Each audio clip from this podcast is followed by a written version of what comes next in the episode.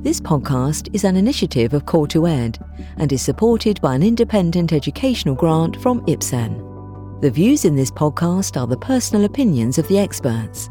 They do not necessarily represent the views of the expert's academic institution, employer, organisation, or other group or individual.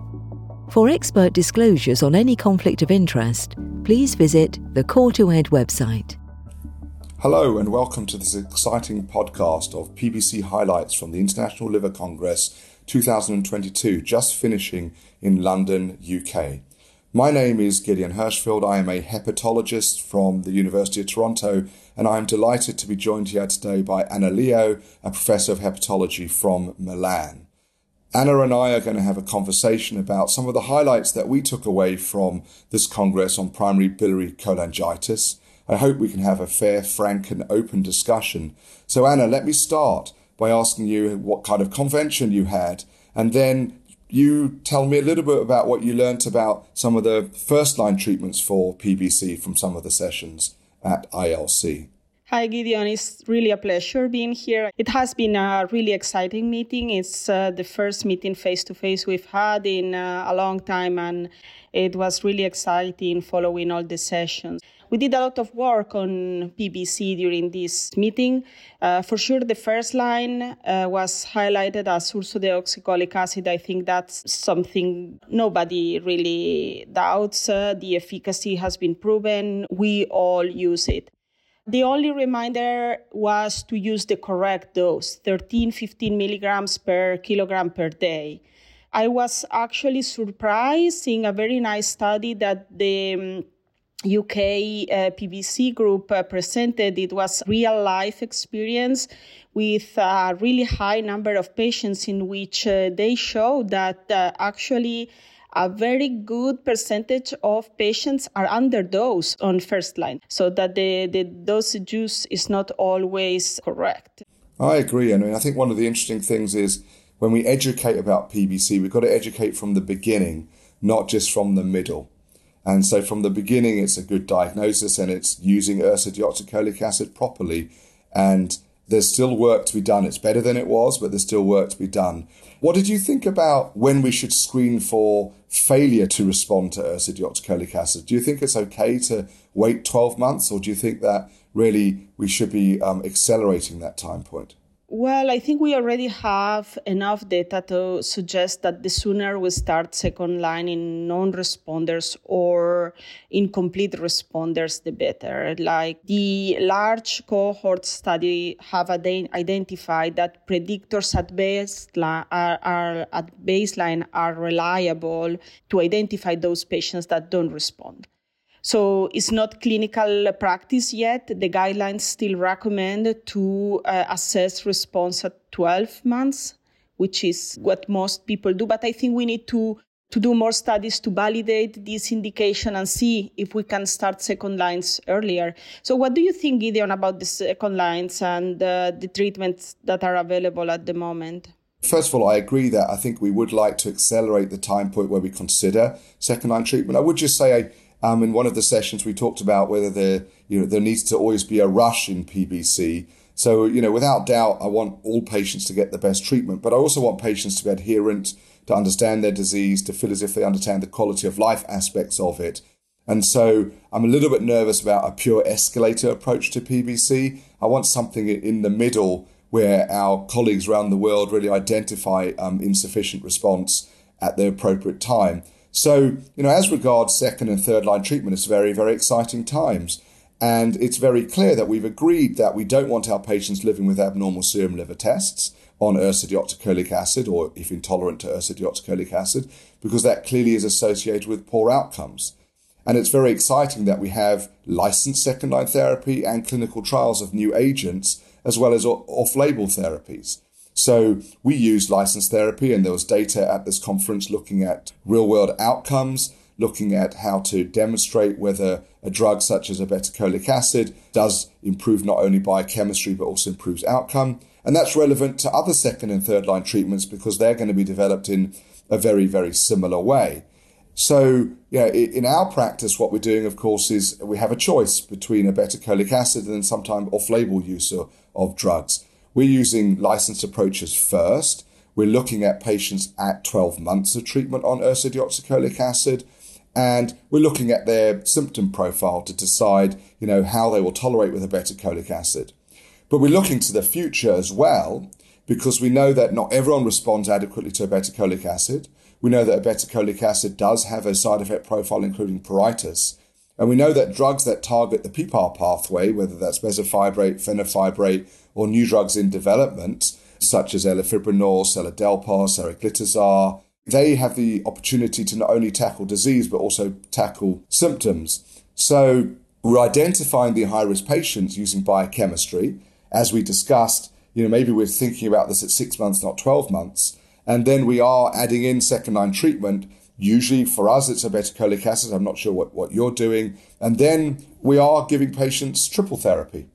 Yeah, I guess we have a slightly different approach. So for sure, we use uh, the first approved uh, second line treatment. We probably personalized a little bit more treatment. And if the patient, for instance, is a non-responder and has pruritus, we go for fibrates first. But uh, it's still up to the clinician to decide which second line treatment is better. Uh, however, I have to admit that the um, the fibrates uh, are still uh, um, underused, and that uh, still the guidelines recommend uh, in even in Europe uh, second line treatment with obeticholic acid. So it's still an open question there. I think we still need more more data. Actually, the the combination second line the, was uh, actually exciting. Also, it's a recent paper that was represented in some of the sessions in which combination of triple therapy actually has shown very very good effects. And i think that's exciting too. So we we can offer our patients that do not respond to second line an add-on therapy with fibrates or obeticholic depending on on what you have used before and, an important point i think is that most patients living with PBC do not go to super specialist PBC clinics. And that's the reason the guidelines are so important. And there's guidelines in Europe and the US, and they're, they're pretty well aligned. I mean, there's some um, differences about the emphasis on, on off label therapies. But the point I'm making is that with new licensed therapies, coming online, it's easier for the guidelines to be clearer and clearer for everybody so that it doesn't matter where you live with PBC, you're going to get the same opportunity for personalized care. And one of the challenges of personalized care is making sure that the person making those decisions in conjunction with the patient has sufficient experience and expertise. And of course, with off label therapies, people feel a little bit uneasy about using drugs off label, particularly when they worry about side, side effect profiles. And so I hope in the future, in the, in the next years to come, when we have other therapies approved for PBC, that will then allow the guidelines to be clearer. And actually, what that means is that there's a more uniform standard of care. And I think standards of care is something that you highlighted from the UK paper about the opportunity to actually measure what we're doing, not what we're talking about. And that's something that came up in the conference in a number of sessions is it's quite easy to talk about, you know, where we'd like to be in terms of treatment response, in terms of symptoms and, and studies that look at symptoms. But we also have to then translate that into what's actually happening in the community, which is actually where the majority of PBC is looked after. And in fact, I think wherever you live, it's the same around the world. Yeah, it is. It's the same experience. I think we also need to remind that, uh, unfortunately, the second line treatments that we have available at the moment cannot be used in advanced cirrhosis, and that's a limitation for our patients. And if the patient is not a good candidate for transplantation at the moment, they are without options. There's nothing else we can offer them. Absolutely. And the second thing is, as a community of people and patients with PBC, we mustn't undervalue our disease. We mustn't take the approach that our disease should be treated only with cheap drugs. Drugs have cost, and our patients are valuable, and preventing liver transplantation and improving quality of life are valid targets. And it's perfectly valid for those treatments to be state of the art. Um, it's not only diseases that you can cure that should have the latest therapies, but chronic diseases like PBC, which have significant impacts on quality of life and, as you said, quantity of life, are also valuable to the individuals living with it. And therefore, there's value to having therapeutic development for PBC and other cholestatic liver diseases. Yeah, probably we should organize our care, the management of patients, also with an early referral of most difficult cases to specialized centers for those cases that probably are at higher risk of complications that need to be enlisted for transplantation earlier. And I, I know it's not always easy, it's not uh, applicable to all countries, but probably is the way to offer uh, our patients the best cure in giving everyone the same opportunity. I agree. And look, what we're trying to do is get the patients to the right place at the right time. And, you know, there was discussion about side effects of treatment, side effects of UDCA, side effects of obeticholic acid, side effects of bezafibrate. We'll learn about the safety profile of, of the, the new drugs. And clearly, what we therefore need is individuals looking after patients who've got the experience to use these drugs. Because even drugs like ursodeoxycholic acid, I don't, don't know what you think, even that has some side effect profile. It's a safe drug. But in fact, if you listen to patients, patients do tell you some of the things they don't like about urso, just like they tell you the things they don't like about OCA, and just like they tell you the things they don't like about bezafibrate, and no doubt they'll tell us the things they don't like about other drugs. I mean, it, it's it's taking medicines, isn't it? Yeah, absolutely. It's the same. And PBC is a disease in which you can take your time. Like with Urso, probably um, some patients uh, report some discomfort in terms of diarrhea, nausea. But I've learned that if uh, you stop treatment and then you uh, restart uh, with a slower approach, incre- increasing the dose as tolerance allows, in the end, they end up tolerating the drug very well. And uh, the same thing, I think we've learned a lot about management of pruritus with obeticholic acid. So there's still uh, a lot that we can do and learn in management of uh, side effects for our patients. I agree. And that's personalized care is about listening to the patient, listening to their symptoms. We, we learned, talked a lot about symptoms, I think you'd agree, at ILC, and there were studies on symptoms, and there was uh, data on trials where symptoms have been evaluated, and those symptoms were not just pruritus, um, but they were fatigue. And so a lot of the discussion was just to listen more. And as you say, if you listen more, then you can adjust what you do and you can use what we have at the moment better. But in the future, that helps us develop drugs which hopefully have less side effects but also address other issues better, such as pruritus, such as fatigue. So I, am not sure what you took away from the conference, but I certainly took away that we need to look at the whole problem with PBC, not just alkaline phosphatase, and look at pruritus, look at fatigue, and actually ask clinical trials to look at those as well. Yeah, I agree absolutely with you, Gideon. We focus a lot on uh, the technicalities of the disease, alkaline phosphatase, the ultrasound, the signs of uh, portal hypertension, which of course it's uh, it's very very important as doctors, but our patients care more about symptoms because it's what impacts their daily life. So probably, as we said during the, the meeting, we need to find ourselves somewhere in between and uh, do manage, of course, the biochemistry and the, the disease, but also treat symptoms. And I was excited to see data on clinical trials addressing pruritus, addressing fatigue. We will see a lot in the future, and I think it will be a very good option for our patients. So this was very, very interesting. I agree. I mean, there's data. The ILC had a lot of studies looking at, you know, ASBT inhibition and in cholestatic pruritus, children, adults.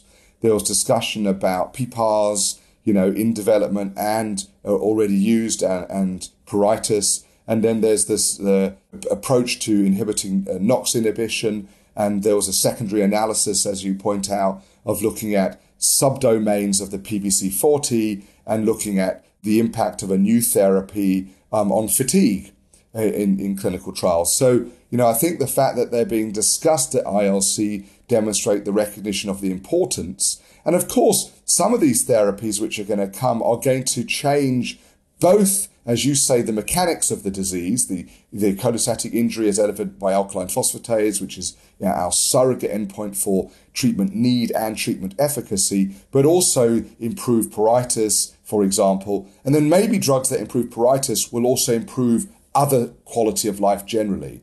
I mean, I think the big question is whether you can pick that up in six to 12 to 18 months of clinical trial. And maybe you have to wait longer. And that data really will come out in evolution. I mean, the evolution of treatment of PBC is we do treat earlier. And when we treat earlier, we get better outcomes. And when we get better outcomes, we have patients with better quality of life as well as better biochemistry.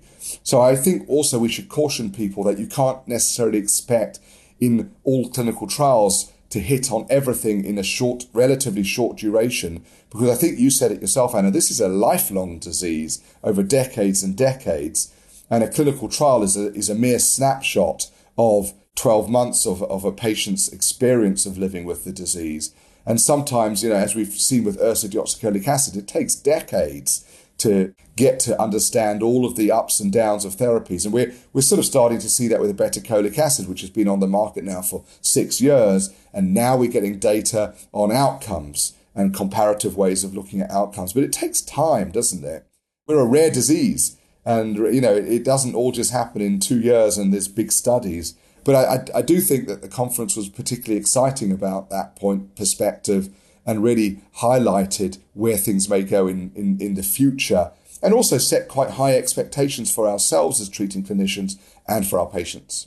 Yeah, I totally agree with you. As you mentioned, it was also very nice seeing the, the comparison, the study of patients treated with obeticholic acid uh, compared with reference uh, cohort of untreated patients that do not respond to urso. That gives a lot of hope. It gives a lot of hope to our patients because these treatments work and there are more options for them. And if we identify them early, as you said, we can offer them different therapeutical options in order to avoid complications.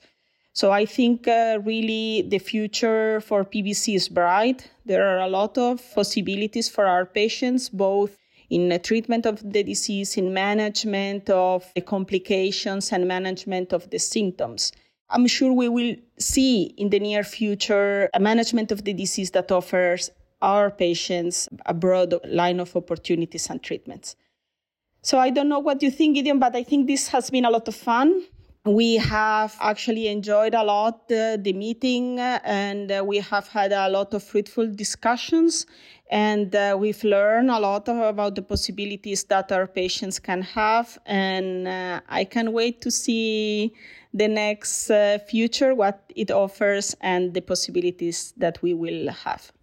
I agree and we have the next in-person meeting at asld and then there'll be another in-person at EASL and we've learned that you can use both in person meetings, Zoom meetings, podcasts, Twitter, all of these things. And collectively, all of those things are being positive, and, and our little disease, our rare disease, can have a, a, a light shone on it, and we can see that things will be better for our patients in the future with a lot of effort from everyone, patients first and foremost. Goodbye, then. Uh, I hope to see you soon, and we will be chatting about this more. This podcast was brought to you by COR2ED Independent Medical Education. Please visit cor2ed.com for more information.